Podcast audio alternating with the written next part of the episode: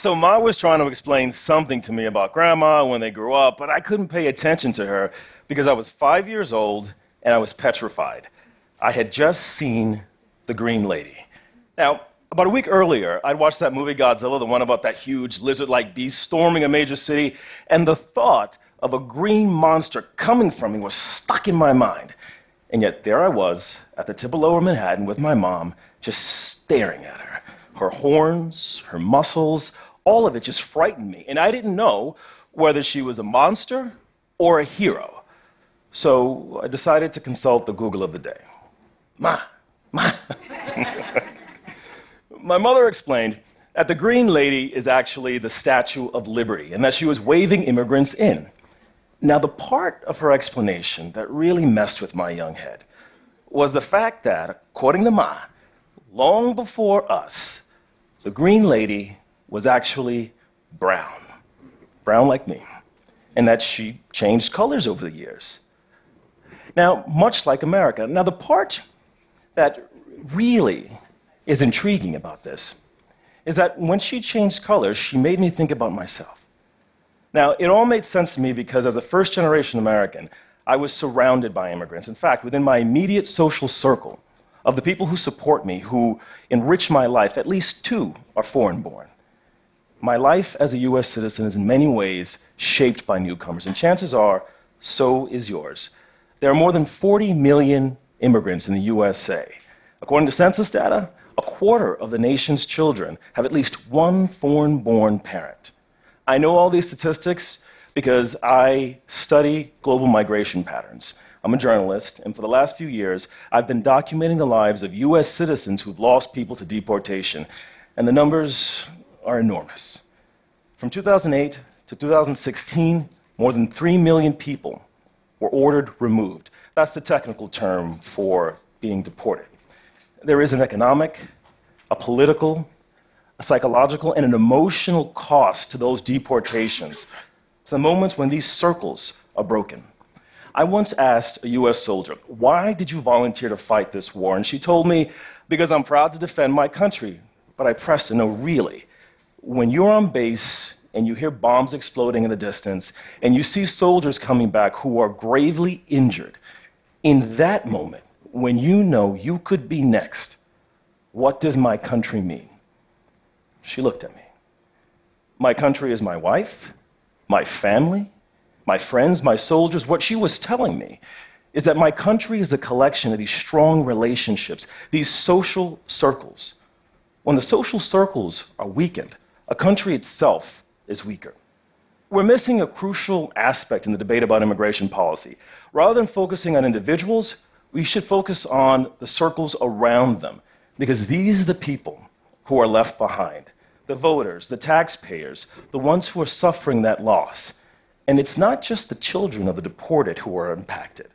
You have brothers and sisters who are separated by borders. You have classmates, teachers, law enforcement officers, technologists, scientists, doctors, who are all scrambling to make sense of new realities when their social circles are broken. These are the real lives behind all these statistics that dominate discussions about immigration policy, but we don't often think about them. And I'm trying to change that. Here's just one of the real life stories that I've collected, and it still haunts me. I met Ramon and his son in 2016, the same year both of them were being ordered out of the country.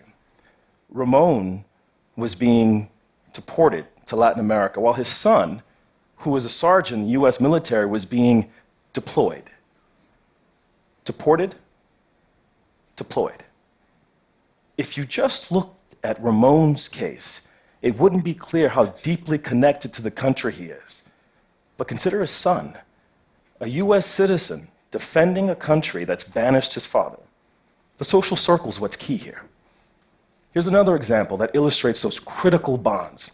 A group of citizens in Philadelphia were concerned about their jobs because the legal owner of the restaurant where they worked was an undocumented immigrant, and immigration officials had picked him up. They rallied behind him. An immigration lawyer argued he was too important to the local community to be deported. At the hearing, they even submitted restaurant reviews. Restaurant reviews. In the end, a judge exercised what's called judicial discretion and allowed him to stay in the country, but only because they considered the social circle. There are 23 million non citizens in the USA, according to verifiable federal data. And that doesn't include the undocumented, because numbers for that population are at best a complex estimate. So let's just work with what we have. That's 23 million social circles, about 100 million individuals whose lives could be impacted by deportation, and the stress of it all is trickling down through the population. A 2017 poll by UCLA of LA County residents found that 30% of citizens in LA County are stressed about deportation, not because they themselves could be removed, but rather because members of their social circle were at risk.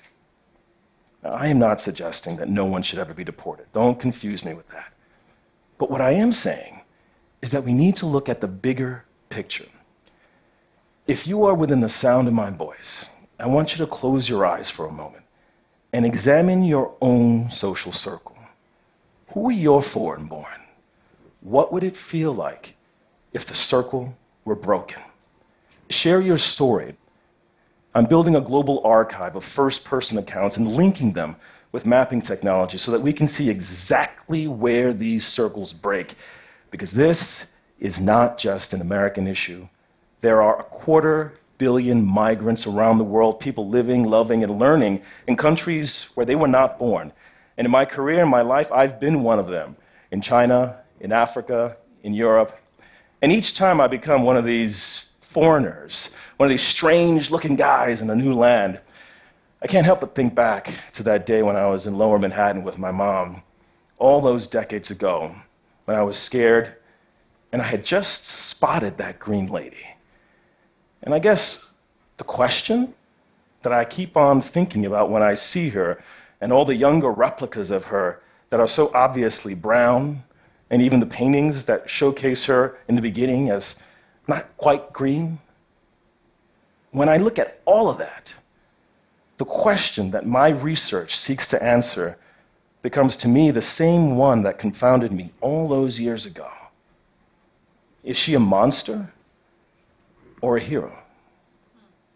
Thank you.